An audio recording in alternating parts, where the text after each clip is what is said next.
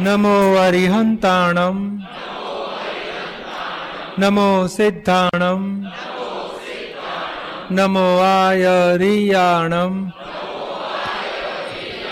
નમો વજાયાણમ નમો લોએ સૌ સાહુણમ એસો પંચ નમુક્કારો સૌ પાવપણાસણો મંગલાણમ ચ સૌવેસીમ પઢમમ હવૈ મંગલમ ઓમ નમો ભગવતે વાસુદેવાય ઓમ નમઃ શિવાય જય સચ્ચિદાનંદ જય સચ્ચિદાનંદ આજે ચરણવિધિના અર્થની સમજણ લઈશું બધી. જ્ઞાન સાક્ષાત્કાર પામેલાઓ માટેની નિશ્ચય વ્યવહાર ચરણવિધિ. આમ તો શબ્દાર્થ આવે, પછી ભાવાર્થ આવે પછી ઠેઠ પરમાર્થ. તો આપણે એક એક જેટલી વાર વાંચીએ, જેટલી વાર સમજીએ, એટલે એક એક પળ ઓછું થતું જશે. એમ કરતાં કરતાં મૂળ મૂળમાં પહોંચીશું આપણે. જે પ્રમાણે અક્ષરો વાંચીને બોલતા એ તે જ વાંચવાની છે. તે વખતે અર્થમાં, ભાવાર્થમાં પડવાની ત્યાર તો પણ નવરા બેઠા એકાદ સામાયિક કરવી આખી પદ્ધતસરની આપણને આ જ્ઞાન મળ્યા પછીના લોકો પછી જ અપાય બધાને. ઘણા લોકો એમને એમ આપી દેતા હોય છે કે ના, આત્મા અને અનાત્મા એનું ભેદ જ્ઞાન પ્રાપ્ત થાય પછી જ આ આ બોલવા માટેનો આટલો વિભાગ જ. એટલે એ ફક્ત કહે ને કે આત્માનું જ્ઞાન પ્રાપ્ત થયું હોય, પછી આત્મામાં વધારે રહી શકાય. પોષણ મળે, ખાતર જેવું કામ કરે. અને આ બધા ફાઇલોવાળા છીએ આપણે, એટલે ફાઇલોના સંભાવે નિકાલ કરવા માટે પણ શક્તિ માગીએ છીએ અને આત્મામાં રહેવા માટે પણ શક્તિ માગીએ છીએ. એટલે નિશ્ચય એટલે પોતાના સ્વરૂપની ભજના થાય છે અને વ્યવહાર એટલે આત્મામાં રહીને બાકી રહેલો વ્યવહાર પૂરો કરવો છે. તો કે એ વ્યવહારમાં આત્મજાગૃતિ ચૂકાય નહીં, વ્યવહારનો ક્ષમતા ભાવે પૂરો થાય, એની શક્તિ પણ માગતા જઈએ છીએ આપણે. એટલે નિશ્ચય, વ્યવહાર ચરણવિધિ એટલે રિલેટિવ અને રિયલ બેવનું આમાં રિલેટિવમાં જે ખૂટતી જરૂરિયાત છે એ બધી જ ઘણી ખરી આમાં શક્તિઓ મગાઈ જાય છે.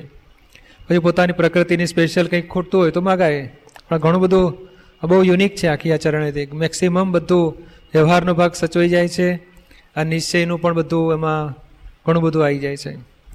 આટલું જો આટલું નિયમિત રોજ એક વખત થાય ને, બહુ બહુ મોટું પોષણ મળે. એટલે આવશ્યક હવે અને ખાસ અવશ્ય કરવાની કહી છે આવશ્યક એટલે શું? અવશ્ય કરવા યોગ્ય વિધિ એટલે શું? કરવા યોગ્ય વસ્તુ એને વિધિ કહેવાય. જે અવશ્ય, જેમ આવશ્યક છે ને, એવા આપણી માટે આવશ્યક છે. હવે આ કરવું જ જોઈએ એમ. જેમ પેલું રોજ નાહવાનું, રોજ ખાવાનું બધું, એ દેહના વ્યવહાર છે બધા. ત્યારે આ આત્મા માટે આટલું બહુ પોષણ આપે એવું છે. આપણા જ્ઞાનમાં કરવા પણ રાખ્યું નથી કશું. પણ આ એ કરવાનું છે. અને તે કરવાનું એટલે કેવું છે? આપણે શુદ્ધાત્મામાં રહીને આની પાસે કરાવવાનો છે. કારણ આ આ કરનારો કોણ વિધિ? શુદ્ધાત્મા તો શુદ્ધ છે, પરમાત્મા છે. તો કે આ જેને રાઈટ બિલીફ બેઠીને એણે પૂરું થવા માટે કે ભાઈ ઊંધો ચાલ્યો તો હું પાછો ફરવા માગું છું. અને આ રિલેટિવ વાળો છે ને, એ રિયલ જેટલો સરસ થશે ને, સરખે સરખો બે બે પેરેલલ થશે ને, ત્યારે મુક્તિ પૂરી પૂરી આત્યંતિક મોક્ષ થશે. અત્યારે તો બાર લોકો બળદેવ ભાઈ પ્રોફેસર તરીકે ઓળખે ને. નહીં, જ્ઞાની છે ભગવાન જ કહેવાય. એટલે આ રિલેટિવ પણ ભગવાન સ્વરૂપ થયું. ત્યારે સમજો કે પૂર્ણાહુતિ અને એ પોતે આ રિલેટિવ રિયલ વાળો જ શક્તિ માગે છે બધી. કે મને આવું થવું છે, આવું થવું છે, આ સ્વરૂપ છું, આ સ્વરૂપ છું. એ ભજના કરે છે પોતાના સ્વરૂપની.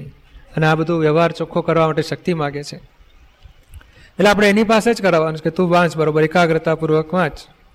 બોલ. કાનને સંભળાયું બોલાવડાવવાનું ધીમે ધીમે પાંચ પચીસ વખત વંચાય એટલે મોઢે થવા માટે પછી નવરા બેઠા હોય ને તો કર્યા કરવી આપણે. આ નવરા પડ્યા આ અવશ્ય કરવા જેવી વસ્તુ છે.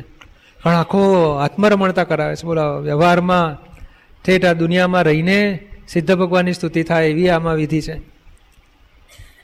એટલી બધી ઊંચી વસ્તુ છે આ. એટલે આ એકે દાડો ચૂકવા જેવી નથી આ. દિવસમાં એકવાર અચૂક વાંચવી, ચૂક્યા વગર, ભૂલચૂક થયા વગર. એટલે વિધિમાં એકે ભૂલચૂક ના થાય આ દિવસમાં એક વખત રહી ના જાય. એકે દાડો રહી ના જાય એવી રીતે અચૂક વાંચજો. દાદા, ભગવાનને ત્રિકાળ, નમસ્કાર નમસ્કાર નમસ્કાર. ત્રિકાળ એટલે ભૂતકાળમાં અને વર્તમાન કાળમાં ભવિષ્યકાળમાં ત્રણેય કાળ પ્રગટ પરમાત્મા સ્વરૂપ દાદા ભગવાનને નમસ્કાર કરું છું કે છે.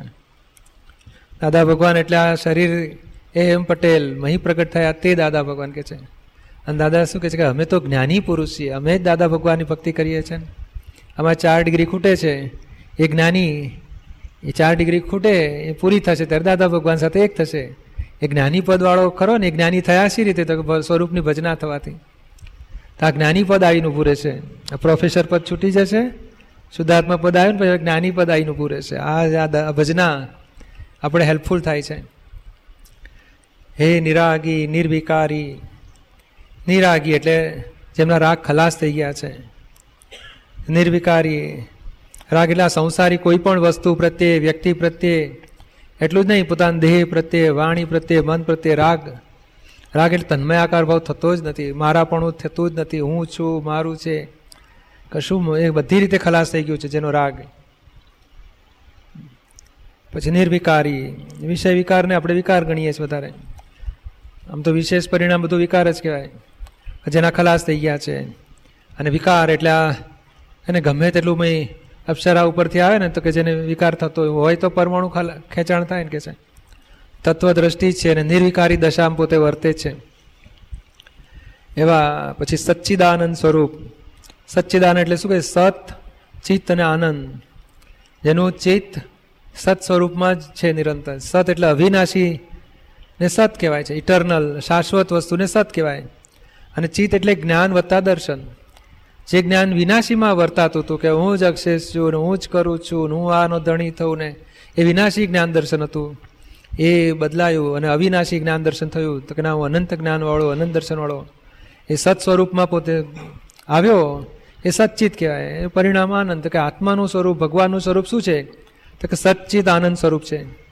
અને એ પદમાં પોતે આવી ગયા. તો કે એવા સચ્ચિદાનંદ સ્વરૂપને આપણા ગુણો ગઈએ છીએ એમને. જે પ્રગટ સ્વરૂપ છે એમને ગુણોથી વધાવીએ કે તમે આવા છો મહાન. જેમના ગુણો બોલવાથી પોતે તેરૂપ થતો જાય. પોતાના તેરૂપ થતો જાય. પોતાના એવા ગુણો પ્રગટ થતા જાય. તો કે સચ્ચિદાનંદ સ્વરૂપ, પછી સહજ આનંદી સહજ આનંદી એટલે શું કે છે? આખું આખું બ્રહ્માંડના બધા જીવ માત્ર સહજ દશાવાળા છે અને આનંદમાં જ રહે છે. પણ મનુષ્ય એકલા જ વિકલ્પી સહજાનંદ સહજતા ખોઈ નાખી છે. અને બીજા અજ્ઞાન સહજતામાં છે અને જ્ઞાનીઓ જ્ઞાન સહજતામાં. આ વતલો ભાગ વિકલ્પી સહજતા નહીં. એટલે આ જગત આખું નહીં, આ ચકલાન મરઘાન બધું આખો દાડો એ આનંદ આનંદ. એ લોકોને કશું બોધરે છે ચિંતા વરી આશ્રિત જ કહેવાય. પણ એ અજ્ઞાન દશાવાળા છે. પણ એની બુદ્ધિ નથી, માટે સહજતા છે. જ્યારે આ અને આ મનુષ્યો વિકલ્પી થયા. બુદ્ધિ વધી એટલે આ મારું તારું સારું ખરાબ ને કામનો નકામો બુદ્ધિથી વિકલ્પમાં ચડ્યા. એટલે અસહજતા થઈ ગઈ. અને આ જ્ઞાન મળે છે ત્યારથી સહજ શરૂ થાય. આ પાંચ આજ્ઞા સહજ દશામાં લઈ જવાનું સાધન જ છે.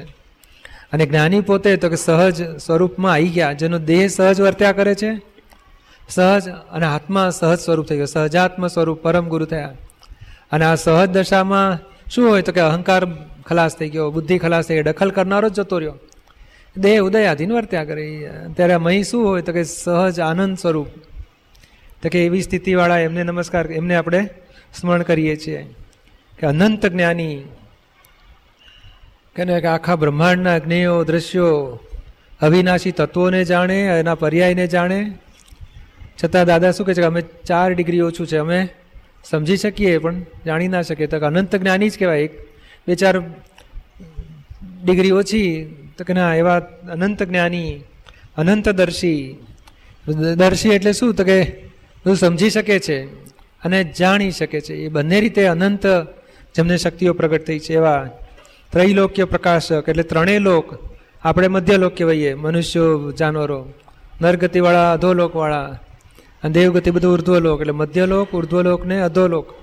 એ ત્રણેય લોકને પ્રકાશક જાણી શકે, જોઈ શકે અને પોતાના આનંદ મારી શકે એવા શુદ્ધ, એટલે કે ને કે શુદ્ધ દશામાં આવી ગયા છે એવા.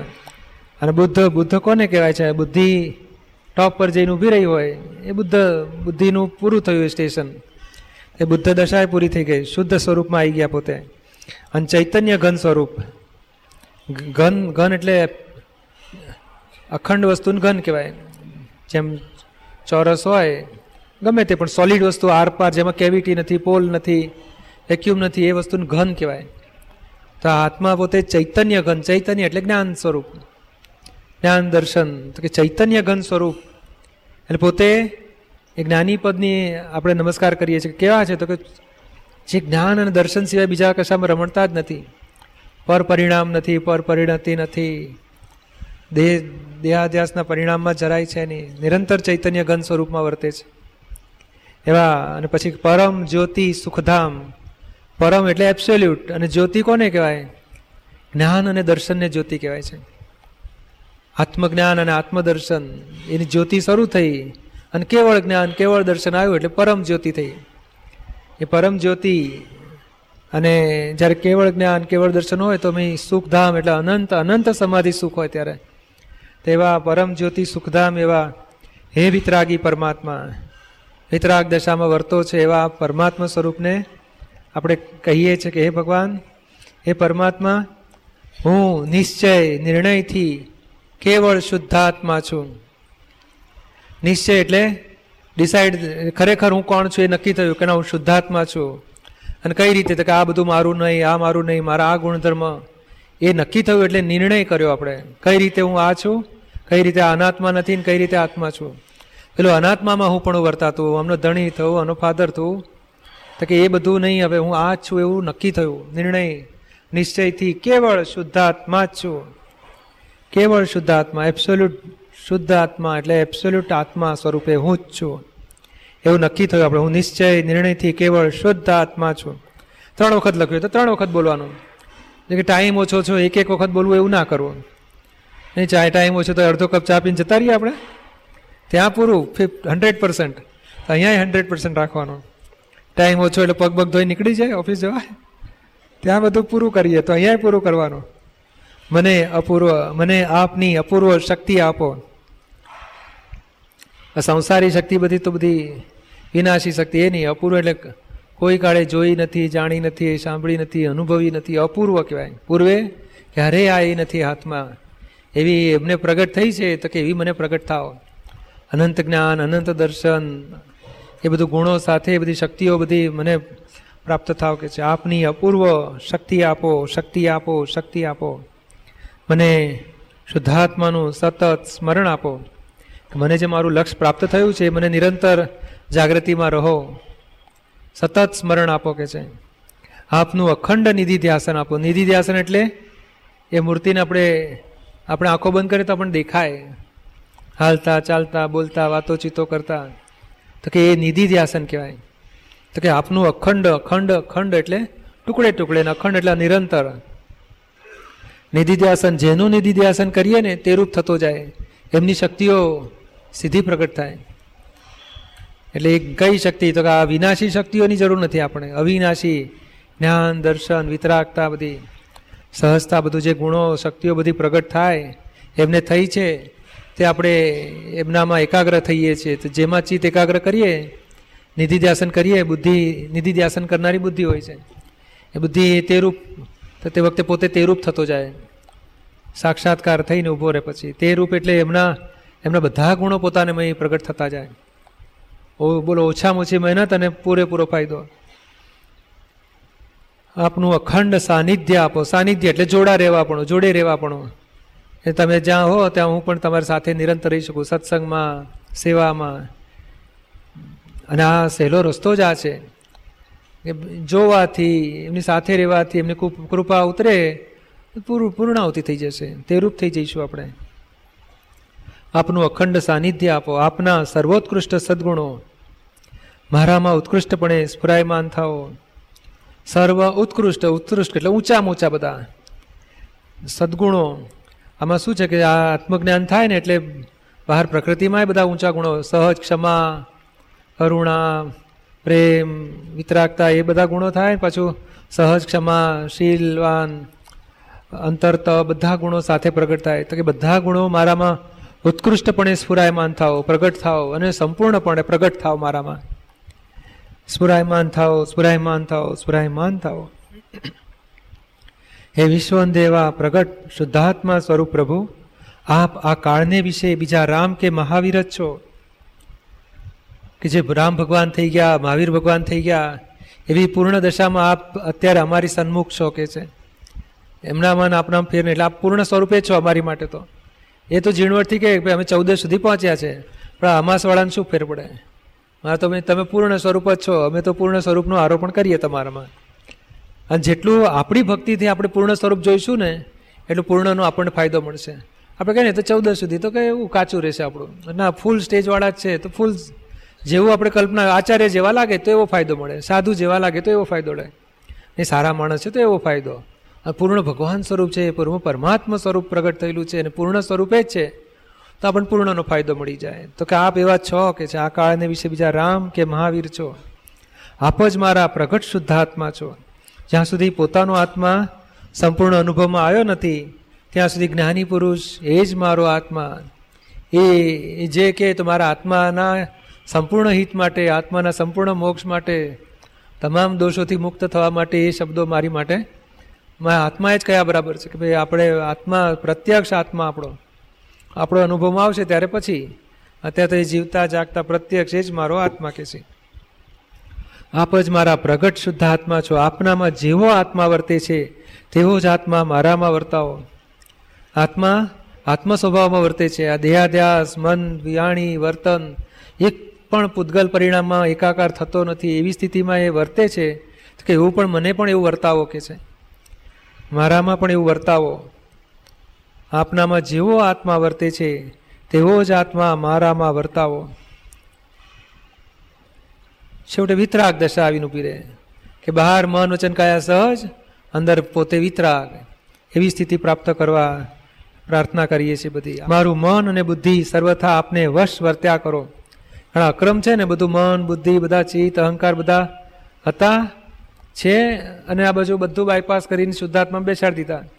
તો કે મન શું છે? સંસારનું બધા બતાડે. બુદ્ધિ સંસાર અનુગામી તો કે ના, હવે આપને વશ વર્ત્યા કરો. સંસારમાંથી છોડાવી એ જ્ઞાનીમાં ચોંટે ને, તો પછી પછી એક જ ઓળંગીને પછી કેવળ આત્મામાં આવવાનું બાકી રહ્યું? એટલે કે આપને વશ વર્ત્યા કરો. વશ એટલે આધીનતા. પોતાની સ્વચ્છંદતા નહીં કે હું મારી રીતે ગમે તે કરું. હવે મને મળી ગયો ને હું બેફામ રહું. તો ના, પૂછી પૂછીને ચાલજો ને.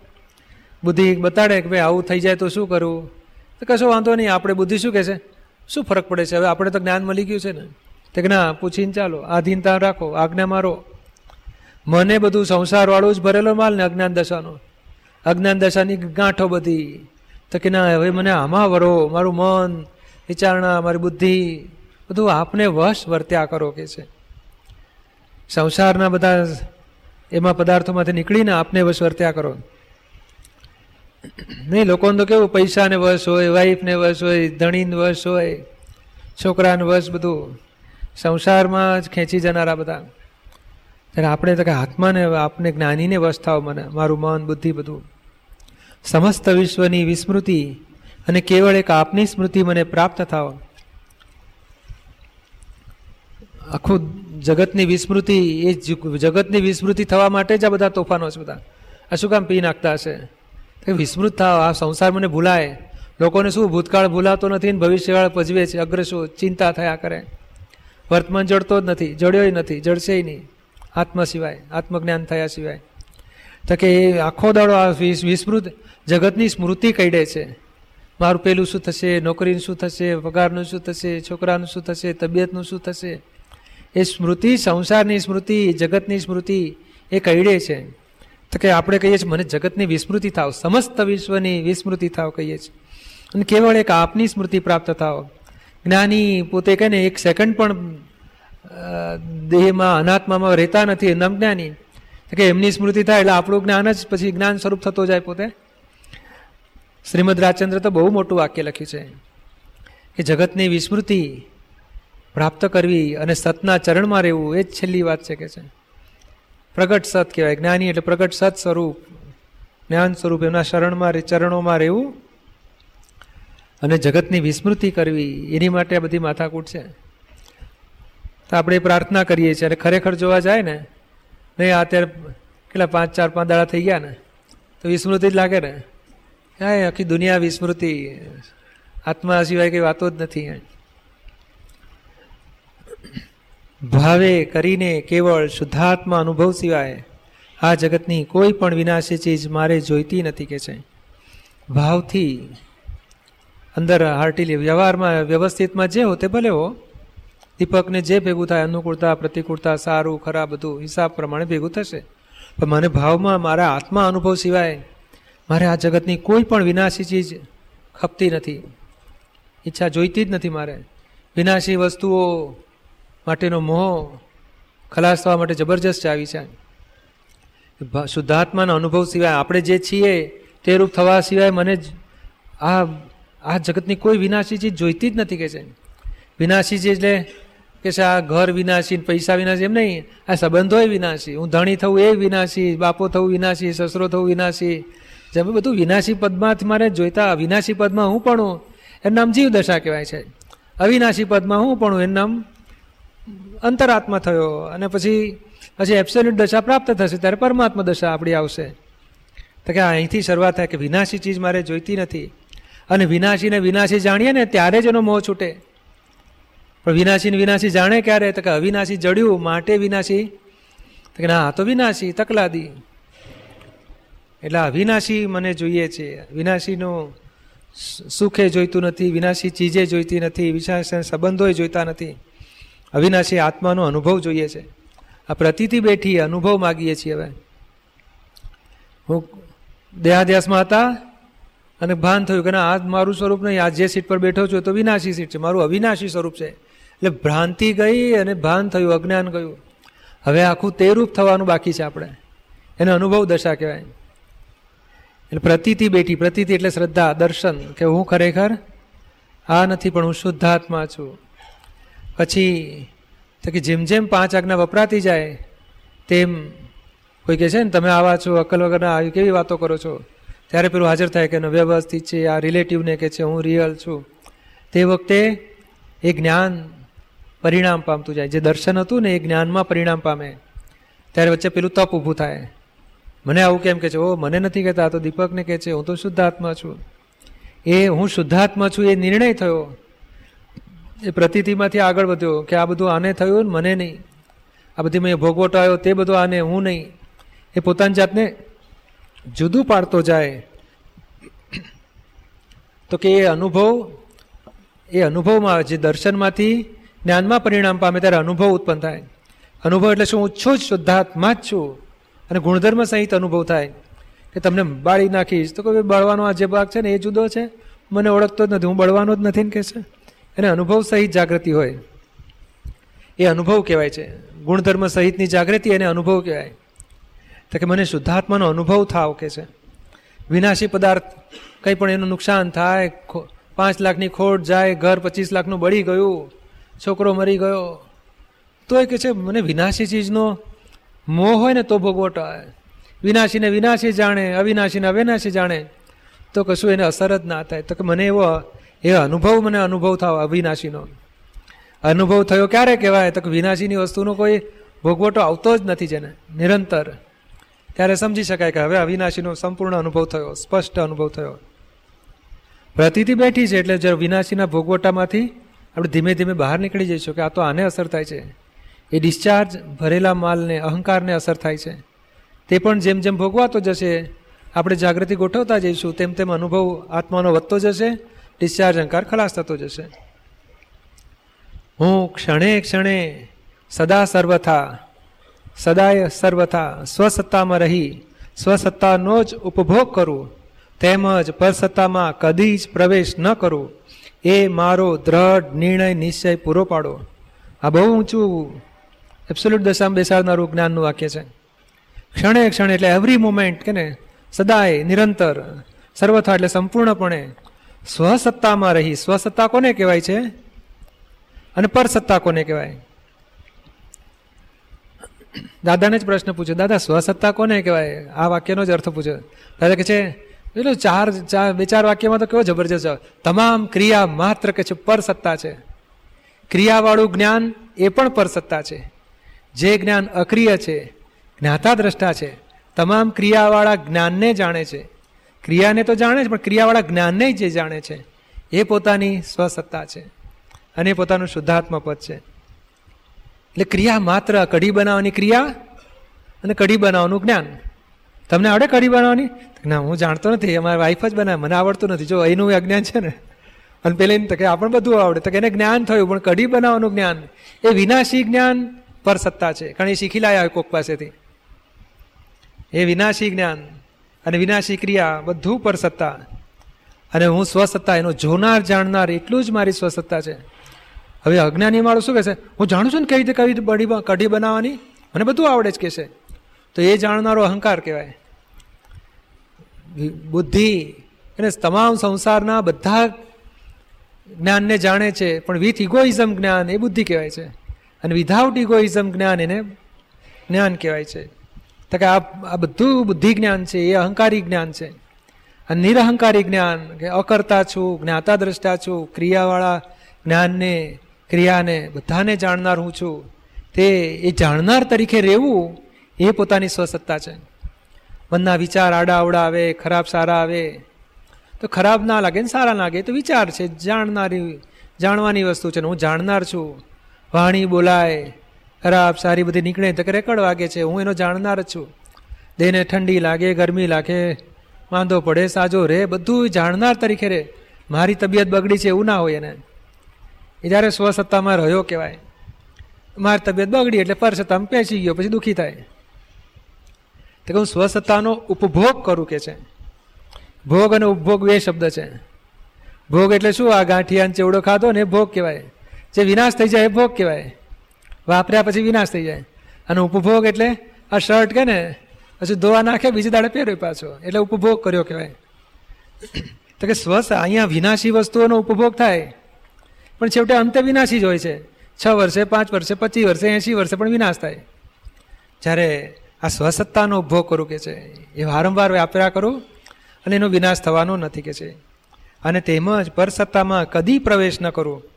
હું મેં જોયું, મેં સાંભળ્યું, હું વિચારું છું, મેં નિર્ણય લીધો, હું કરું છું, મેં ખાધું, બધું પરસત્તામાં પ્રવેશ થઈ ગયો કહેવાય. તો કે ના, કરતા, કરતાને જાણું અને જ્ઞાતાપદમાં રહું, એ મારી સ્વસત્તાનો ઉપભોગ પરસત્તામાં પ્રવેશ ન કર્યો. આ કરતાપણું બધું પરસત્તા છે. એમાં હું પ્રવેશ ના કરું અને જ્ઞાતાપદમાં જ રહ્યા કરું. એવો મારો દ્રઢ નિર્ણય નિશ્ચય પૂરો પાડો કે છે. દ્રઢ એટલે સ્ટ્રોંગલી આ જ મારો સ્ટ્રોંગ નિશ્ચય છે.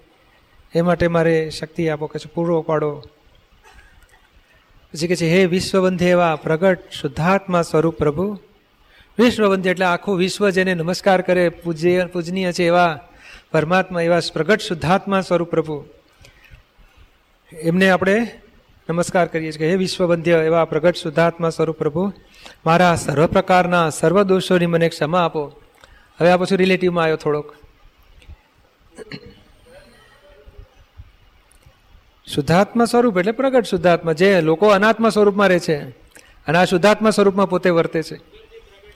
શુદ્ધાત્મા સ્વરૂપ જે કીધું એટલે અંદર જે પ્રગટ થયા છે હા. અને એમના જે શુદ્ધાત્મા છે એ કહેવાય. હા એ જ કહેવાય ને. અને પોતે થયા જ છે ને. પોતે આત્મ સ્વરૂપમાં જ રમણતા કરે છે. આ તો ફાઇલો ઊભી હોય ત્યારે વ્યવહારમાં બહાર આવે ને તો પોતે કેવળ આત્મામાં જ હોય એટલે પૂરે ના, એટલે- પોતે એક જ સ્વરૂપ થઈ ગયા છે. પ્રગટ સ્વરૂપ થઈ ગયા સંપૂર્ણ. એવા પ્રગટ સ્વરૂપને આપણે સામે હાજર રાખીને વિધિ કરીએ છીએ. એટલે આ જે આપણે સંબોધન કરીએ છીએ કોને કરીએ છીએ? એ પ્રગટ પરમાત્મા સ્વરૂપ જે જ્ઞાની પદ છે એ પૂર્ણ જ્ઞાની સ્વરૂપ એમને યાદ કરીને કરીએ છીએ. આપણી અંદર બેઠેલા છેવટે છે અંદર વાળાને પહોંચી જશે. જ્યાં સુધી પોતાનો આત્મા અનુભવમાં આવતો નથી ત્યાં સુધી પ્રત્યક્ષ જ્ઞાનીને પકડીએ છીએ. એમને સ્થાપન કરીને પછી વિધિ કરીએ છીએ. એટલે આ બધું એટલે પોતે આ બાવો પછી મહીવાળા ભગવાનને કહે છે પ્રગટ શુદ્ધાત્મા સ્વરૂપ પ્રભુ. એવું કરી શકાય પણ એ આગળના સ્ટેજે. આપણે શું છે કે આ બુદ્ધિ કોઈક આકૃતિ શોધે છે. અમૂર્ત જડે એવા નથી જલ્દી. તો કે જેની મહી પ્રગટ થયા છે એવા જ્ઞાની એ સાકારી ભગવાન કહેવાય. એમની મય નિરાકારી ભગવાન પ્રગટ થયા છે. તો સાકારી ભગવાનનું નિધિધ્યાસન કરો ને અને સાકારી પોતે દેહમાં વર્તાતા નથી. એક સમય એક ક્ષણ પણ દેહાધ્યાસ જેમને છે નહીં. એટલે એમના દેહનું નિધિધ્યાસન કરો તો મય ભગવાનને જ પહોંચે સીધું. એટલે મય અમૂર્ત ભગવાનને સીધું પહોંચે છે. અને એ અમૂર્ત ભગવાન એટલે એ કહે છે કે તારી મય જે બેઠો તે હું જ છું. એટલે છેવટે તમારા જ ભગવાનને પહોંચે છે. એટલે આ મહીવાળા ભગવાનને છેવટે પહોંચે છે. આફ્ટર ઓલ મહીવાળાને પહોંચે છે. પણ મહીવાળા જડતા નથી એટલે આપણે બહારવાળાને પકડીએ. પણ બહારવાળા અને મહીવાળાનો બંનેનો સ્વભાવ, મૂળ સ્વભાવે એક સ્વરૂપ થયા છે. સમજાય? એ પ્રગટ પરમા શુદ્ધાત્મા સ્વરૂપ પ્રભુ કહીએ છીએ એમને. હવે કે છે, મારા સર્વ પ્રકારના સર્વ દોષોની મને ક્ષમા આપો. દોષ છે ને બે રીતે હોય છે. એક અથડામણ થાય, એ બધા દોષો કહે સ્થૂળ સ્વરૂપે. પછી કશાય સ્વરૂપે. પછી બધું, બધા અભિપ્રાયો અને પછી માન્યતાઓ, એ બધું સૂક્ષ્મતર. અને પછી આત્મા અનાત્મામાં જે ભેદ જ્ઞાનની જાગૃતિ નથી રહેતી, તે બધા દોષો બધા, તમામ પ્રકારના દોષો. જે હું આ છું એવું ભાન થયું, તોય હજુ પેલું દેહાદ્યાસનું તન્મય તન્મયાકાર થઈ જવાય. તે સૂક્ષ્મ તર સૂક્ષ્મતમ દોષ બધા. તો સર્વ પ્રકારના સર્વ દોષોની મને ક્ષમા આપો કે છે. પછી દયા આપો. એટલે આ વ્યવહારની ભાષામાં આવ્યું. આ જ્યારે કહે ને કે આ તો ક્રમિક માર્ગમાં સમકી થાય ને તેને વ્યવહારમાં આવા બધા ગુણો ઉત્પન્ન થવા માંડ્યા. તો કે દયા હોય, સહજ દયા, શાંતિ, સમતા, સત્ય, ત્યાગ, વૈરાગ્ય. તો કે રિલેટિવમાં મને આવું પ્રાપ્ત થાવ એવું આપણે માગીએ છીએ. એમાં સમતા એ ગુણ, જ્ઞાન પછીનો ગુણ કહેવાય છે. એ જ્ઞાતા દ્રષ્ટાનું પરિણામ એ સમતા હોય. સમતા હોય જ. વ્યવહારમાં કોઈ અપમાન કરે, કોઈ નુકસાન કરે કે બહુ સન્માન કરે એનું. પણ એ પોતે જાણે કે આ તો પાટિયાન છે ને આપણને કોણ ઓળખે છે આમાં? પોતે આત્મભાવમાં રહી, સમપરિણામમાં હોય, એ સમપરિણામ ત્યારે સમતા કહેવાય છે અને દયા એ તો દ્વંદ્વવાળો ભાગ છે, પણ આ તો બધી સો ટકા દયા સુધી જવાય. એ કરુણામાં આવીને પૂરે શાંતિ એટલે પરમનન્ટ શાંતિ જેવું આપણે કહી શકીએ. સત્ય એટલે આ વિનાશી સત્ય નહીં, અવિનાશી સત્ય તરફનો ત્યાગ એટલે આ બધી સંસારનો મોહનો ત્યાગ, વસ્તુનો ત્યાગ. થી આગળ મોહ બધા છે, એનો ત્યાગ આપણે માગીએ. કારણ મોહનો ત્યાગ થયો ને એટલે વસ્તુ પછી જરૂર નહીં. વસ્તુ ખરી જ પડશે. અને નિશ્ચયથી ત્યાગ થયો. નિશ્ચયથી શું ત્યાગ થયો? તો કે અહંકાર મમતાનો ત્યાગ થયો અને પોતાના નિજ સ્વરૂપનું ગ્રહણ થઈ ગયું. એટલે ગ્રહણને ત્યાગ બધો કડાકૂટો પૂરો થઈ ગયો. હવે જે જે સંયોગ આવ્યા એ સ્થૂળ સંયોગ કે મનના, વાણીના, કે દેહના, કે સૂક્ષ્મ વાણીના બધા સંયોગોનો નિકાલ કરવાનો રહ્યો છે. ગ્રહણે નહીં ને ત્યાગે નહીં.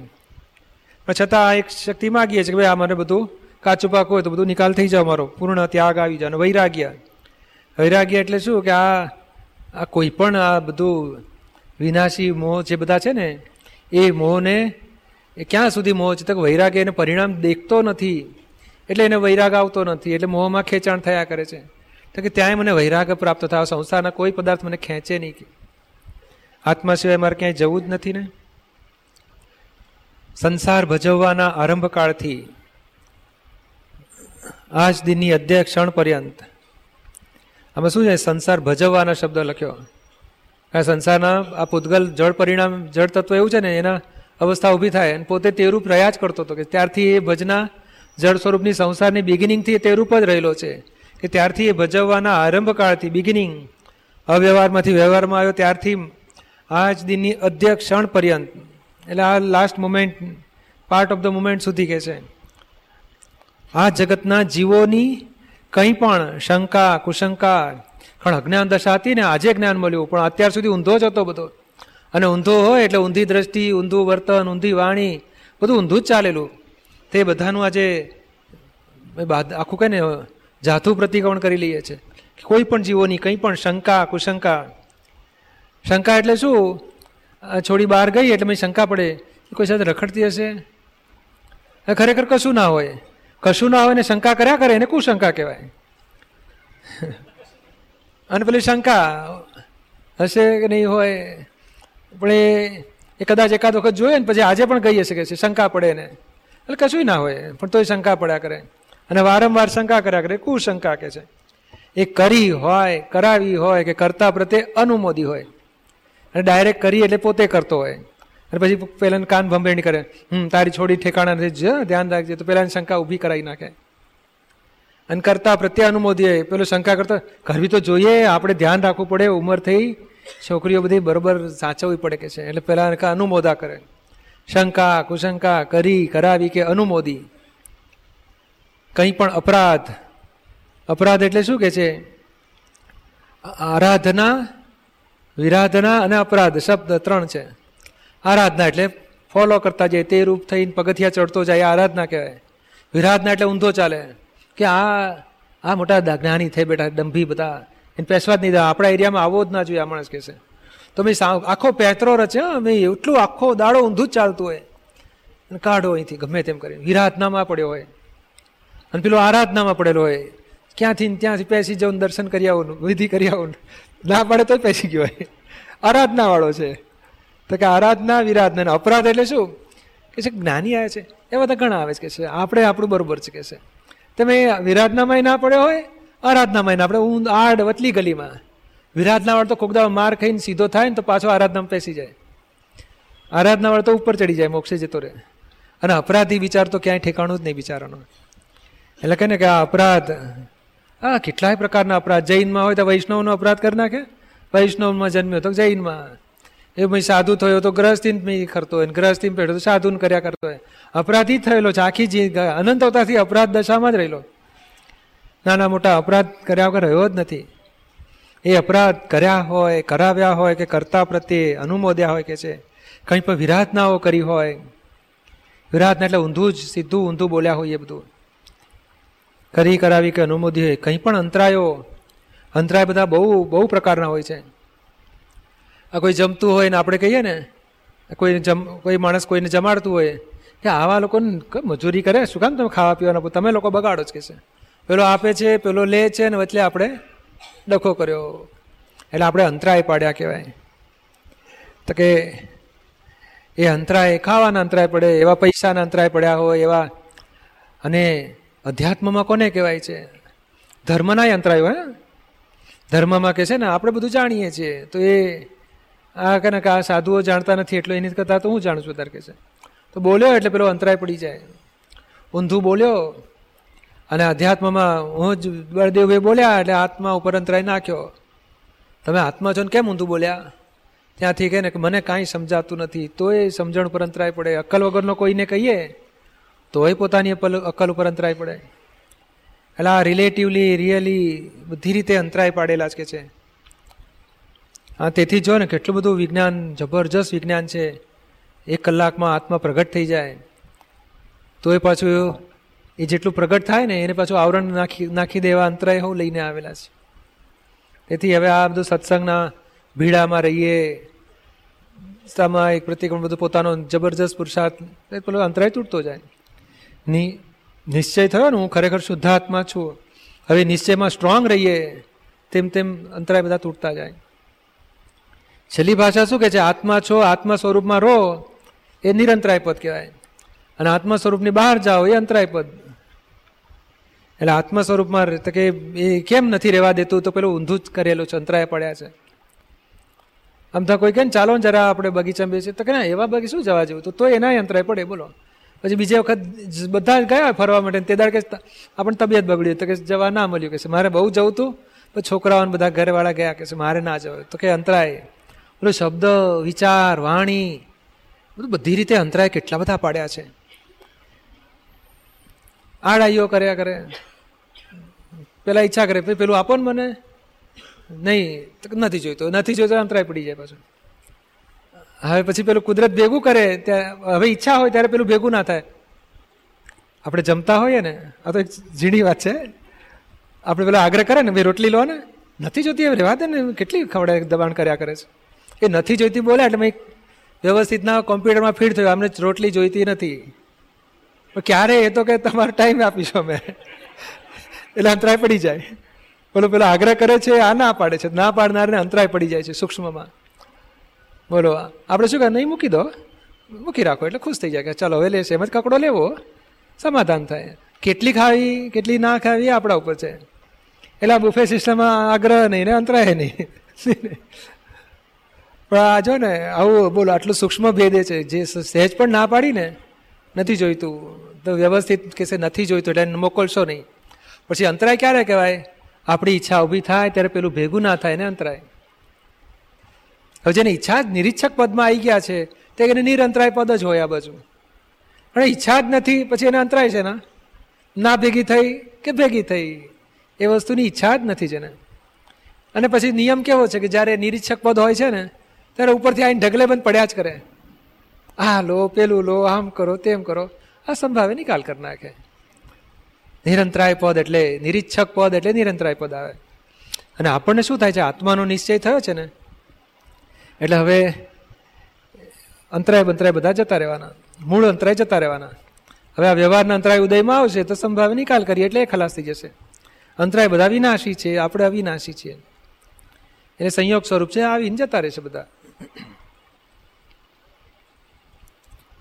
પછી કે જે છ મહાવ્રતોના ભંગે કરી, અઢાર પાપસ્થાનકોએ કરીને કે છે. છ મહાવ્રતો એટલે શું કે છે કે અહિંસા મહાવ્રત, સત્ય મહાવ્રત, અચૌર્ય મહાવ્રત, અપરિગ્રહ મહાવ્રત અને બ્રહ્મચર્ય મહાવ્રત. એ પાંચને મહાવ્રત ગણે છે. અને પાછળથી ઉમેરાયું છે, તેને રાત્રિ ભોજનને ન કરો એને મહાવ્રત ગણે છે. રાત્રિ ભોજન ન કરે તો એ મહાવ્રતમાં ગણાય. એ અત્યારના લોકોનું એડિશનલ વસ્તુ છે. વ્રત, ખરેખર વ્રત કોને કહેવાય? વર્તે એને વ્રત કહેવાય. પાળવા પડે એને વ્રત ના કહેવાય, તો એ ભાઈ આગળનું બાકી રહ્યો છું વ્રત, હવે આપણે આત્મામાં આવ્યા છે. આત્મા, એટલે તમે ખરેખર બળદેવભાઈ કે ખરેખર શુદ્ધાત્મા? તો ખરેખર શુદ્ધાત્મા. અત્યાર સુધી બળદેવભાઈ બોલતા હતા એટલે સત્યમાં આવરે તૂટી ગયો. દેહ મારો એટલે પારકી વસ્તુનું ઉચકી લાયા એટલે અચૌર્ય મહાવ્રત તૂટી ગયો. અચૌર્ય પરિગ્રહ. મારો દેહ ને કહે છે, હું જ છું ના પેલું મને જોઈએ કે છે મારે પૈણું છે વાઈફ જોઈએ બધું. એટલે પરિગ્રહ, મહાવ્રતે તૂટી ગયો. હિંસા. તો કે આ માન કશાય કહેવાય? હું બળદેવ એટલે માન. એટલે ક્રોધ, માન માયાલો એ મોટા મોટી ભાવ હિંસા છે. એટલે હિંસા તૂટી ગયું. એટલે અહિંસા, મહાવ્રત તૂટી ગયું. અને વિષય, પૈણ્યો, તો બધું મેં મન બગડ્યું. તો વિષય એટલે આ બધું તૂટી જાય છે. પાંચે મહાવ્રત તૂટે છે. અજ્ઞાન દશામાં. અને જ્ઞાનમાં આવ્યા તો પાંચે મહાવ્રત વર્તે છે. તમે ખાવ છો કે મંગળ દેખાય? આ રાત્રિ ભોજન કે દાડે ભોજન, બધું રહ્યું જ નહીં તમારા ભાગે. આત્મા નિરાહારી એટલે બોલો છ મહાવ્રત વર્તે. જેટલી વાર તમે આત્મા સ્વરૂપમાં છો, ત્યારે તમને મહાવ્રત આપણને વર્તે છે. કોઈ કહેશો નહીં, હા?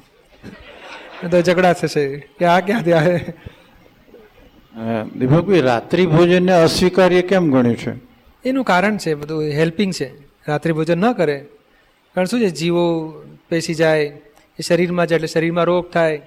અને રોગિષ્ઠ શરીર હોય, તો ધર્મમાં એકાગ્રતા ન રહી શકે. એટલે આરોગ્યનો હેતુ મુખ્ય છે. અને રાત્રે ભોજન વહેલું કર્યું હોય ને, સૂર્યાસ્ત પહેલાં, તો મેં જઠર આગની બધો તીવ્ર હોય. તો સરસ ડાયજેસ્ટ થઈ જાય ચાર કલાકમાં. પછી મંદ થતો જાય, એટલે ડાયજેશન બરોબર થાય નહીં. એટલે એસિડિટી ગેસ બધું થાય એટલે એ રીતે પણ નુકસાન કરે. અને રાત્રે વહેલો જમ્યો હોય ને, એનો ફાયદો શું થાય? તો કે ત્રણ ચાર કલાકમાં ખાલી ખમ. રાત્રે દસ અગિયાર વાગે સુવા જાય ને તો ખાલી થઈ ગયું હોય. એટલે ઘેન બેન બધું પૂરું થઈ ગયું હોય. એટલે સવારે મેં ચાર પાંચ વાગે જાગી ગયો હોય. એટલે ફ્રેશ નો ફ્રેશ હોય પછી. અને પેલું ખાઈને ઊંઘી જાય ને બે ત્રણ એકાદ બે કલાકમાં, તો મેં પેલું પડી રહે ડોઝિંગ ડોઝિંગ ડોઝિંગ તે ઉઠે ને તોય મેં ડોઝિંગ વર્તાયા કરતું હોય. કે છે બધું ચેન પડતું નથી. એટલે અધ્યાત્મને હેલ્પ કરનારું છે. જાગૃતિને હેલ્પ કરનારું છે. માટે આપણે સ્વીકારીએ છીએ. વેદાંતમાં એટલે આયુર્વેદની દ્રષ્ટિએ અને આધ્યાત્મિક દ્રષ્ટિએ, ધર્મની દ્રષ્ટિએ બધી રીતે હેલ્પ છે. આત્માને લેવા દેવા નથી. આ તો બધું પ્રકૃતિ સરળ થાય એટલે માટે છે. રોગિષ્ટ ન થાય, દેહ રોગિષ્ટ ન થાય, એકાગ્રતા સારી રહે ડોઝિંગ ઓછું થાય એની માટે છે. સમજાયું ને? પછી અઢાર પાપસ્થાનકો કે છે. એ પાપસ્થાનકોમાં ચાર, પાંચે મહાવ્રતો આવી જાય પાછા. એ પૂછ્યા વગર કોઈને લીધું એટલે ચોરી અદત્તા દાન મૃષા એટલે જૂઠું બોલ્યા, એટલે અસત્ય મહાવ્રત તૂટ્યું, પછી ચોરી કરી. એ બધું પાપસ્થાન કહેવાય છે. પછી વિષય, મૈથુન એ પાપસ્થાન કહેવાય. પરિગ્રહ એ પાપસ્થાન કહેવાય. પછી ક્રોધ, માન, માયા, લોભ, રાગ, દ્વેષ એ પાપસ્થાન કહેવાય. પછી મિથ્યાત્વ એ પાપસ્થાન. પછી માયા એટલે જૂઠું, માયા મૃષા એ પાપસ્થાન કહેવાય. પછી પૈશુન્ય એટલે ચાડી ચુગલી કરવી તે પાપસ્થાન કહેવાય. પર પરિવાદ એટલે બીજાનું બધું બોલવું, એ બધાએ અઢાર પાપસ્થાનકો છે શાસ્ત્રમ લખ્યા આપણે ફક્ત વાંચી જવાનું. અને જે હોય તેને પહોંચી જવા. કે ભાઈ જે હોય અઢાર પાપસ્થાનકો, એ બધાએ કરીને જે કંઈ પણ બધું અવિનય, અવિવેક, અભક્તિ, અપકાર્ય કે દોષ, જાણે અજાણે કર્યા, કરાવ્યા કે કરતા પ્રત્યે અનુમોદ્યાય તે સર્વની ક્ષમા માગું છું. બધાની માફી માગી લીધી આપણે. અને મૂળ શું છે કે હું બળદેવભાઈ છું ને, ત્યારથી બધાએ પાપસ્થાનકો મેં ચાલુ છે. આ તો અઢાર તો ક્લાસિફાઈડ કર્યા છે. બાકી તો બીજાને કંઈ પણ દુઃખ આપ્યું, ત્યાંથી પાપ શરૂ થાય છે. દેહાધ્યાસ બધું પાપ જ હોય છે બધું. એમાં પછી શુભ હોય કે ન અશુભ હોય, એટલું થોડું ડિસિઝન પડે બીજાને સુખ આપો તો પુણ્ય બંધાય. બીજાને દુઃખ આવતો પાપ બંધાય. એ ટૂંકી વ્યાખ્યા આપણી પાસે છે. અને આપણે જે આ શાસ્ત્રની ભાષામાં લખ્યું છ મહાવ્રતોનો ભંગે કરી અઢાર પાપસ્થાનો કઈ કરે અવિનય, પછી અવિવેક, અભક્તિ, અપકાર્ય કે દોષ. આ જરા દોષોના સ્વરૂપ છે બધા, જુદા જુદા પ્રકારે. વિનય રાખ્યો અને અવિનય કર્યો. પછી અવિવેક એટલે હિત અને અહિતનું ભેદ પાડે. આ શુભ છે ને આ અશુભ છે એ વિવેક કહેવાય. તે એમાંય કે વિવેક રાખ્યો નહીં કે છે, આ બધા દોષો કરે જતો તો, એ બધાને હું પસ્તાવા લઉં છું. પછી અવિનય, પછી અવિવેક, પછી અભક્તિ. ભક્તિ એટલે સમીપે જવું તે રૂપ થવું. એટલે આત્મા તરફ ના ગયા અને અભક્તિ એટલે ઊંધું ચાલ્યા બધું. સંસારમાં છોકરાની ભક્તિ ને પૈસાની ભક્તિ વાઈફની ભક્તિ ને બધી બધી કીર્તિ ને બધું એ બધામાં જ પડેલા ને એમાં જ ભક્તિ હતી આપણી. રમણતા બધી. તો કે બધી અભક્તિ કહેવાય છે. આત્મા સિવાય બધી એ અનાત્માની અભક્તિ કહેવાય બધી. અપકાર્ય. એટલે કઈ જરૂરિયાત આત્માને હિતકારી ના હોય બધું અપકાર્યમાં ઘાલી દીધું બધું. દોષ, પછી દોષો બધા પ્રકારના. જાણે, અજાણે. એટલે સમજણપૂર્વક કર્યા હોય કે અણસમજણપૂર્વક કર્યા હોય કર્યા હોય, કરાવ્યા હોય કે કરતા પ્રત્યે અનુમોદ્યા હોય. તે, તો તે સર્વ દોષોની હું ક્ષમા માગું છું. હૃદયપૂર્વક પસ્તાવો લઈ લઈએ છીએ આપણે. આલોચના, પ્રતિક્રમણ પ્રત્યાખ્યાન કરું છું. મને ક્ષમા કરો ક્ષમા કરો ક્ષમા કરો કે છે.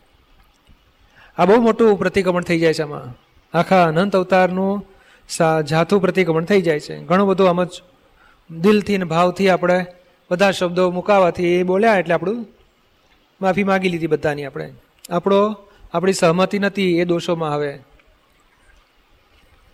હે વિશ્વંદેવા પ્રગટ શુદ્ધાત્મા સ્વરૂપ પ્રભુ, આપ નિરાગી, નિર્વિકારી, સચ્ચિદાનંદ સ્વરૂપ, સહજાનંદી, અનંત જ્ઞાની, અનંતદર્શી, ત્રૈલોક્ય પ્રકાશક છો. પછી કહે છે, હું ભાવ કર્મ, દ્રવ્ય કર્મ, નો કર્મ. એ બધું અર્પણ કરીએ છીએ આપણે. એમાં સરસ વિગત સમજવા જેવી છે. ભાવ કર્મ એટલે શું? આ દ્રવ્ય કર્મ કોને કહેવાય છે? દ્રવ્ય કર્મ.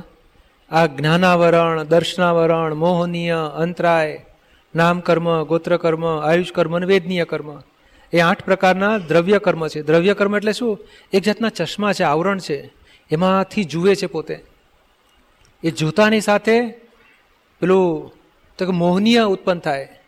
એ મોહ મોહનીય કર્મ મોહ ઉત્પન્ન કરાવે એને ભાવ કહેવાય. એ એ દ્રવ્ય કર્મના નિમિત્તથી ભાવ કર્મ ઉત્પન્ન થાય છે. પેલો સૂજ ના પડે એટલે ક્રોધ કરે. માન માયા લો બધું એ દ્રવ્ય કર્મના આધારે એના નિમિત્તે ઊભું થઈ જાય છે. હવે આ દ્રવ્ય કર્મ ક્યાંથી ઊભું થયું? પેલા ક્રોધ, માન, માયાલોપ થયા. હું જ દીપક છું મેં જ કર્યું ક્રોધ કર્યો માન કર્યું, લોભ કર્યો, કપટ કર્યો, મોહ કર્યો. તે એનાથી જે પરમાણુ ચાર્જ થાય છે, એ ચાર્જ પરમાણુ આવરણ રૂપે રહે છે એને દ્રવ્ય કર્મ કહેવાય, બોલો. એટલે દ્રવ્ય કર્મમાંથી ભાવ કર્મ ઊભા થાય અને ભાવ કર્મમાંથી દ્રવ્ય કર્મ ઊભા થાય. હવે દ્રવ્ય કર્મ પાછા કેવા છે? આ બધું ભાવ જ ઊભો થાય કે આપણે સાડી લઈશું કે છે. એ ભાવ ઊભો થયો, એ આવતા ભાવે કેરી ફોરવર્ડ થાય. પછી સાડી લેવા નીકળ્યો અને પછી સાડી લઈને આવ્યો ને, એ નો કર્મ. વિચાર, વાણી, વર્તન બધું નો કર્મ કહેવાય છે. દ્રવ્ય કર્મ ફળ નથી આપતું સીધું. એ ઉદયમાં આવે, રૂપકમાં આવે, એને નો કર્મ કહેવાય. સમજાયું ને? એટલે આ ભાવ કર્મ. દ્રવ્ય કર્મ અને નો કર્મ મન વચન, કાયા, દીપક તથા દીપકના નામની સર્વ માયા. એ બધાએ પોતાનું નામ લઈને કહી દેવાનું. આપણે હતા એ નામમાં, એટલે આપણે કેવું જ પડે ને કે ભાઈ મારા નામની સર્વ માયા. હવે નામની માયા, સર્વ માયા એટલે શું કે છે? માયા એટલે રિલેટિવ્સ પહેલાં શું હતું? પોતાના સ્વરૂપની અજ્ઞાનતા હતી. એટલે હું ખરેખર કોણ છું જાણતા નહોતા. એટલે પછી હું દીપક છું, આનો દીકરો થયો આનો ભાઈ થયો આમનો આ છું. એ બધી પછી રિલેટિવ માયા કહેવાય. એ સર્વ માયા. પછી આ મારું છે, આ તે આવું છે, બધું હું આવું કરું છું, બધું બધું માયામાં જતું રહે. બધું રિલેટિવ સ્વરૂપ જે બધા સંબંધો છે ને, બધું માયામાં જતું રહેશે એ સર્વ માયા, આ પ્રગટ પરમાત્મા સ્વરૂપ પ્રભુના સુચરણોમાં સમર્પણ કરી દઉં છું કે છે, અર્પણ કરી દીધું બધું. એટલે આત્મા સિવાય હવે કંઈ મારું રહ્યું નહીં, બધું ભગવાન તમને શું આપ્યું? અને જે ભાવ ઉત્પન્ન થાય ને, એ ભાવે હવે ડિસ્ચાર્જ ભાવો. એ મારા નથી, એ એ ખરેખર અજ્ઞાન દશામાં, એ ખરેખર ડિસ્ચાર્જ થતા હતા, પણ પોતે ભળેલો રહેતો હતો. એટલે નવું ચાર્જ કરતો હતો. એટલે ભાવકર્મમાં પોતે ભળતો હતો, એટલે ચાર્જ થતું. નહીં તો ભાવકર્મ એ ડિસ્ચાર્જ ભાવ જ છે. એ પેલા દ્રવ્યમાંથી ઊભા થઈ જાય છે દ્રવ્ય કર્મમાંથી સાડી લઈશું એવું ભાવ થયો, એ ઊભું થયું. હવે એ, એમાં પોતે જો ના ભળે, તો એ ભાવ ડિસ્ચાર્જ થઈ જાય. એટલે આપણે શું છે કે બધામાં હવે બધા અર્પણ કરી દીધા. અને આ બધું અર્પણ કરો ને, આત્મા સિવાય બધું અર્પણ કર્યું બોલ્યા, તો જ આ બાજુ આત્મા સ્વરૂપમાં પેસી શકે. હા, ઠેઠ અહીં બોર્ડર પર મૂકીને પછી હવે આત્મા બેસાડે છે આપણને. હા, નહીં તો કે છે ને, મેં આ ઘર બહાર છોડ્યું તો પાછો દેહાધ્યાસ તો બાકી હોય. એટલે એ અર્પણતા પૂરેપૂરી જ્યાં સુધી થાય નહીં, ત્યાં સુધી આત્મ સ્વરૂપ પ્રગટ થઈ શકે નહીં. એટલે આ સંપૂર્ણ આટલા વાક્યમાં તો ભાવ કર્મ, દ્રવ્ય કર્મ, નો કર્મ, મન, વચન, કાયા, દીપક તથા દીપકના નામની સર્વ માયા. આ પ્રગટ પરમાત્મ સ્વરૂપ પ્રભુના સુચરણોમાં સમર્પણ કરું છું. એમાં બધું જ આવી ગયું આત્મા સિવાયનું. એમાં હું પણ મારા પણ કરતા પણ ભોગતા પણ બધું છોડી દીધું. અને આત્મ સ્વરૂપમાં આપણે આવી ગયા. પછી કહે છે, હું ચૈતન્ય ઘન સ્વરૂપી એવો શુદ્ધ આત્મા છું. ચૈતન્ય એટલે જ્ઞાન સ્વરૂપને કહેવા માગે છે. અને ઘન એટલે સોલિડ એમ. કેવળ જ્ઞાન સ્વરૂપ જ છું. જેમ જેમ એક બરફ હોય ને, એને ગમે તેટલી સ્લાઇસ કરો ને, તો બરફની નહીં જોઈએ એમાં તેલની ના નીકળે કશું પાણીની ના, બીજું ના હોય, એક જ હોય. જેમ અંધારાની સ્લાઇસ કરો તો અંધારું જ નીકળે. અજવાળાની સ્લાઇસ કરો તો અજવાળું જ નીકળે. એવું આ જ્ઞાન ઘન છે. એ ગમે તેટલી સ્લાઇસ કરો, તો એ જ્ઞાન સ્વરૂપ જ હોય. અને તે કેવું? જે આ હીરો છે ને, હીરામાં થોડી સ્પેસ હોય, તેથી તૂટી શકે. પણ ઓછામાં ઓછી સ્પેસ હાર્ડેસ્ટ વસ્તુ એટલે હીરો કહેવાય. જ્યારે આ કાસ્ટ આયન હોય તો બ્રિટલ એમાં બહુ કેવિટી હોય સ્પેસ હોય, બટકી જાય. એ એ સ્પેસવાળું અને આ સ્પેસ વગરનું છે કે ચૈતન્ય ઘન એટલે અખંડ છે એમ. એમાં જરા પણ સ્પેસ નથી, એક એક પરમાણુ માત્રની પણ એમાં જગ્યા નથી. પોતે અખંડ દ્રવ્ય છે. એટલે કે છે ચૈતન્ય ઘન સ્વરૂપી છે પોતે. એવો હું શુદ્ધ આત્મા છું. ત્રણ વખત બોલવાનું, તે બોલવાનું આપણે. પછી કે છે, હું અરૂપી છું. હવે આ બધા ગુણો બતાડ્યા છે. કે એ બધું પછી વ્યવહારમાં આપણે વાપરી શકાય. એ વાપરવા જોઈએ પ્રેક્ટિસમાં લેતા જવું જોઈએ. અરૂપી એટલે શું કે છે કે આ પાંચ ઇન્દ્રિયથી જેટલું અનુભવમાં આવે છે, બધું રૂપી છે. ઇવન બુદ્ધિ, ચિત્ત, એ પણ રૂપીમાં જ જાય છે. અહંકાર પણ કે ને હું હું ધણી છું, એ રૂપી પરિણામ કહેવાય. એ બધું રૂપી છે અને પોતે અરૂપી છે કે છે. હું અરૂપી છું. આ રૂપ બધા એકલું જળ તત્વ એકલું જ રૂપી પદાર્થ છે. અને બીજા પાંચે અરૂપી છે, પણ પોતાનું આત્મ સ્વરૂપ પણ અરૂપી છે. એટલે આ પોતે પોતાના, એટલે એક ગુણથી પાછો જો પકડવા જઈએ અરૂપી, તો બીજા પાંચ દ્રવ્યો, ચાર દ્રવ્યો અરૂપી છે પાછા. આત્મા અને બીજા ચાર દ્રવ્યો. છ અવિનાશી તત્વોનું બનેલું જગત. જળ તત્વ પરમાણુ સ્વરૂપે, ચેતન તત્વ જ્ઞાન સ્વરૂપે. પછી ગતિ સહાયક તત્વ. જળ અને ચેતનને મુવમેન્ટની શક્તિ નથી. તે ગતિ સહાયક તત્વ. એ પણ અરૂપી છે. પછી સ્થિતિ થાય એટલે સ્થિર કરનારો મુમેન્ટ આ વિશેષ ભાવ ઊભો થાય છે ને, મારે જવું છે કલકત્તા. તો એવું પૂતગલ ઊભું થાય અને પછી પૂતગલ અને ચેતનમાં ભાઈ રહેલું જ છે અંદર. એટલે પછી આખું આ જીવ દશાવાળું પૂતગલ, તે પછી જાય કલકત્તા. તે મેં જાય સી રીતે? તો પેલું ગતિ સહાયક તત્વ એને ખસેડાઈ હતી. નિમિત્તો દેખાય ગાડી ટિકિટની ટિકિટ, ને ટ્રેન ને વ્યક્તિ બધું નિમિત્તો છે. પણ મૂળ મૂળ પેલું તત્વ કામ કરે છે, ગતિ સહાયક તત્વ. અને ગતિ સહાયકો તો બધું હલ્યા જ કરત બધું ડાન્સિંગ બધું. એટલે બીજું તત્વ જોઈએ, સ્થિતિ સહાયક તત્વ. આ મોટા મોટા છાપરા ઉડે છે અને પથરા ઉડે, બધું ગતિ સહાયક તત્વ કામ કરે છે. અને પછી અહીંથી ઉચકીને ત્યાં મૂકી દે, સ્થિતિ સહાયક તત્વ, એને સ્થિર કરી દે. અને આકાશ એ પણ અરૂપી તત્વ છે. સ્પેસ આપનારું, પણ સ્પેસ રોકનારું એકલું ચેતન, આપણે જળ તત્વ. બીજા પાંચ સ્પેસે નહીં રોકતા પાછા. અરૂપી છે, એટલે જુદા જુદા ગુણો છે, પણ કોમન પણ છે પાછા. અરૂપી અમૂર્ત અમુક અમુક કોમન જેવા છે. પણ એના દરેક ગુણધર્મ સ્પેશિયલ પણ હોય છે. વિશેષ ગુણો જેને કહેવાય. કે આ અનંત જ્ઞાન જ્ઞાન ગુણ કોઈ તત્વમાં નથી. પૂતગલ રૂપી છે તો બીજા કોઈ તત્વમાં નથી. પુરણ, ગલન એ રૂપીમાં જ છે, જળ તત્વમાં. તો કે આ એક એક ગુણ એવો છે કે અરૂપી પોતાનું છે. પછી અસંગ છું. અસંગ એટલે શું? સંગ આ દેહ એ દેહને અડે ને સંઘ સંગી કહેવાય. કે છે ભાઈ બરફ અડાડ્યો તો કોઈ સંગી ક્રિયા. કોઈ વ્યક્તિએ ધક્કો માર્યો તો કે સંગી ક્રિયા થઈ. તો સંગી ક્રિયા આ દુનિયાની બધી વસ્તુઓના સંગમાં આવવા છતાં સંગી થવા છતાં પોતે અસંગ છે કે છે. પોતાને અડી શકે નહીં આ બધી વસ્તુઓ. આ બધું જળ તત્વો અડી અડીને જળને અડે, ચેતનને અડી શકે નહીં. એ ચેતન સ્વભાવથી અસંગ છે કે છે? અસંગ એટલે શું? આ સંગ કહેવાય. આ દેહનો સંગ કહેવાય. વાઈફનો પ્રસંગ કહેવાય. અને છે પોતે અસંગ. બોલો, હવે અસંગ અને પ્રસંગમાં ગૂંચવાયો છે. અને છોકરા કજીયા કરે કે છે? બહુ તોફાન કરે છે. પ્રસંગ બધા નડે પછી. આ કશાયો બધો ક્રોધ માન, માયાલો બધું સંગી. એ અસંગી હોવા છતાં આ બધો સંગ ઊભો થઈ ગયો છે કશાયોને લઈને. અકશાય થાય તો અસંગત છે બધામાં પોતે. પછી કે છે, હું અક્ષય છું. અક્ષય છું. મારું નામ આવી ગયું કે છે. એ તો ક્ષય થનારા. નામથી અક્ષય. પણ અક્ષય એટલે શું? આ જેમ ચંદ્રમાં નહીં, ચોથ, ત્રીજ, બીજ કરતા ક્ષય થઈ ગયો કે છે, અમાસ આઈને ઊભી રહી. એ ક્ષય વ્યય થઈ રહ્યો છે, ક્ષય થઈ રહ્યો છે, ઘટે છે. ત્યારે હાથમાં ઘટે નહીં, વધે નહીં, અક્ષય છે. એ નહીં, આ દેહ ક્ષય થાય ને પાછો કે છે? એકસો ને વીસ કિલોના હતા, પણ હવે સિત્તેર કિલો થઈ ગયા કે છે. ઘટી ગયો બિચારો. અહંકારે વધે, ઘટે બધું ક્ષય થાય. એટલે આ બધી, આ બધું આત્મા સિવાયનું બધું ક્ષય વાળી વસ્તુ છે. વિનાશી વસ્તુ ક્ષય કહેવાય. અને અવિનાશી વસ્તુ અક્ષય કહેવાય. તો આપણે અક્ષય છીએ. અમૂર્ત છીએ. અમૂર્ત અમૂર્ત, મૂર્ત એટલે શું? આ રૂપી એ બધું મૂર્ત કહેવાય. છેવટે અહંકારે મૂર્ત કહેવાય.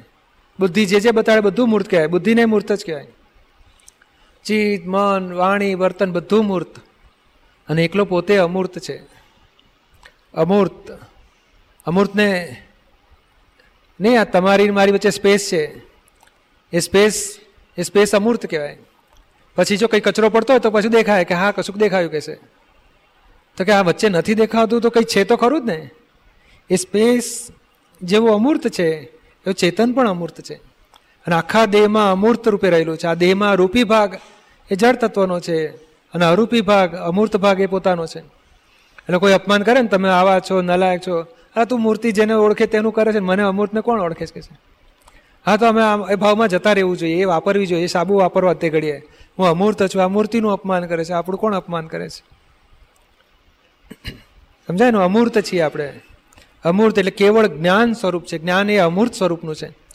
આ તો રૂપી પદાર્થને દેખાય છે ને, ત્યારે ખબર પડે કે આ અજવાળું છે ઘરમાં. તો અંધારું હોય તો પેલો ને ફોટા જડે નહીં ને. અને અજવાળામાં ખબર પડે, આ તો સિમંદર સાહેબ ફોટો, દાદાનો ફોટો. તે અજવાળું દેખાતું નથી. અજવાળામાં પદાર્થો દેખાય છે. અજવાળું દેખાતું ને અજવાળાને અમૂર્ત કહેવાય છે. અને દેખાય છે મૂર્તિ બધી દેખાય. અજવાળું મૂર્ત પદાર્થોને પ્રકાશમાન કરનારું છે. પોતે અમૂર્ત છે. એવું વિચારો આવે, વિચારોને જાણનાર અમૂર્ત જ છે. ઇન્દ્રિયો બધી મૂર્તિ દેખાડે છે અને પોતે અમૂર્ત છે. એ ઇન્દ્રિય જ્ઞાનને જાણનારું બુદ્ધિ છે ને બુદ્ધિ જ્ઞાનને જાણનારું અમૂર્ત પોતે. પછી અચ્યુત છું. અચ્યુત એટલે શું? આ સંસારના સંબંધો ચ્યુત થઈ જનાર. ડિવોર્સ થાય ને, એને ચ્યુતી સંબંધ કહેવાય. અને આત્મા સાથે અચ્યુત સંબંધ છે આપણો. એ કોઈ કાળે છૂટો પાડી શકે નહીં. પેલું વાઈફ એક્સપાયર થઈ જાય કે ડાયવર્સ લઈ લે એટલે પહેલાં તમે ધણી? ના ના. મારે સંબંધ જ ના રહ્યો. તો હું ફરી પૈણીશ કે છે. ધણી હતા ને તો ગયા કે છે. તો કેમ? તો કે સંબંધ ચ્યુત ચ્યુત એટલે શું? પોતાની રાજા હોય નથી કહેતા રાજાને પદ ભ્રષ્ટ કર્યો પદ ચ્યુત કરી નાખ્યો. હવે રાજા નહીં રહ્યો તો રાજાપણું છૂટી જાય. આ સંસારના બધા સંબંધો ચ્યુતિ સ્વભાવના છે. એ છૂટા પડી જશે એવા છે. ત્યારે આત્મા સાથે આપણો અચ્યુત સ્વભાવનો છે. દેવોને કહે છે ને, ચવી ચવી. એટલે એ પદ છોડી દેવું પડ્યું, પછી જન્મ લેવો પડ્યો મનુષ્ય પાછો. એટલે બધા સંબંધો, બધા જાનવર ગતિ દેવગતિ બધામાંથી ચ્યુત થયા જ કરે છે પોતે. એ અજ્ઞાન દશામાં. જ્ઞાન થયું તો કે હવે ભાન થયું કે ના, હું તો શુદ્ધાત્મા છું. હવે પોતાના આત્માથી કોઈ જુદો નહીં પાડી શકે. અચ્યુત સ્વભાવવાળા આપણે. પછી અજન્મ છું. અજન્મ છું. જન્મ, મરણ કોનું થાય છે? તો કે અહંકારનું થાય છે. એ જન્મ કોનો થાય છે? હું જન્મ્યો? નામ શું તમારું? અંબાલાલ.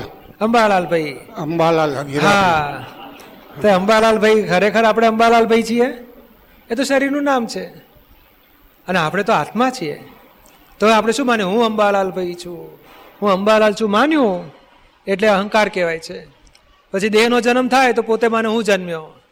અને દેહનું મૃત્યુ થાય તો કહે મરવાનો કે છે હું મરવાનો. એવો અહંકાર જન્મે છે. અહંકાર મને મરે છે. જ્યારે ભાન થશે કે હું અંબાલાલ ભાઈ છું જ નહીં, હું તો આત્મા છું. એટલે થઈ ગયા તમે અમર, અજર, અજન્મ. દેહ ગયડો થાય કે આત્મા ગયડો થાય? દેહ જ ગયડો થાય. પોતે શું માને? હું ગયડો થયો સિક્સટી સેવન યર ઓલ્ડ કે છે. એટલે સિક્સટી સેવન તને થયા કે દેહને થયા? આપણે તો કાયમ ના છીએ. એટલે જે મરી જાય છે જન્મે છે, એ દેહનું સ્વરૂપ છે અને દેહાધ્યાસ હોવાથી અહંકાર જન્મ્યો કહેવાય અને અહંકાર મર્યો કહેવાય. ખરેખર જન્મતો નથી પોતે. ફક્ત માને છે કે હું જન્મ્યો, હું મર્યો, હું રાડ્યો, હું પૈણ્યો, મેં ખાધું, હું ઉપવાસી, બધું અહંકારનું તોફાન છે. હવે એ અહંકાર છૂટ્યો અને હું ભાન થયું કે હું શુદ્ધાત્મા છું. એટલે આપણે કહી શકીએ, હું અજન્મ છું, હું અમર છું. મન, વચન, કાયા, સંબંધો બધા મરવાના. નહીં જમાય મરી જાય, બને કે ના બને? તે કોને દુઃખ થાય? સસરાને દુઃખ થાય? કે અમારે જમાઈ ગયો. હવે સસરો કોણ? તો કે મારી દીકરી પરણાઈને કે છે, એટલે મારો જમાઈ થયો, હું એનો સસરો થયો. હવે હું સસરો, એ અહંકાર છે. હું જમાઈ, એ અહંકાર છે. તો અહંકાર જન્મે છે, અહંકાર મરે છે, અહંકાર દુઃખી થાય છે, અહંકાર ભોગવે છે. આત્મા કોઈનો સસરો એ નથી, આત્મા કોઈનો જમાઈ એ નથી.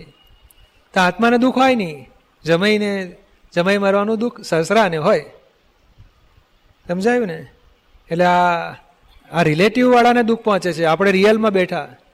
છતાંય ભાઈ બળદેવભાઈ થાય તો આપણે છેટા રહેવું. બળદેવભાઈ, આ તો સંજોગ છે, બધા વિયોગી થવાના, આપણે દુઃખી ના થશો.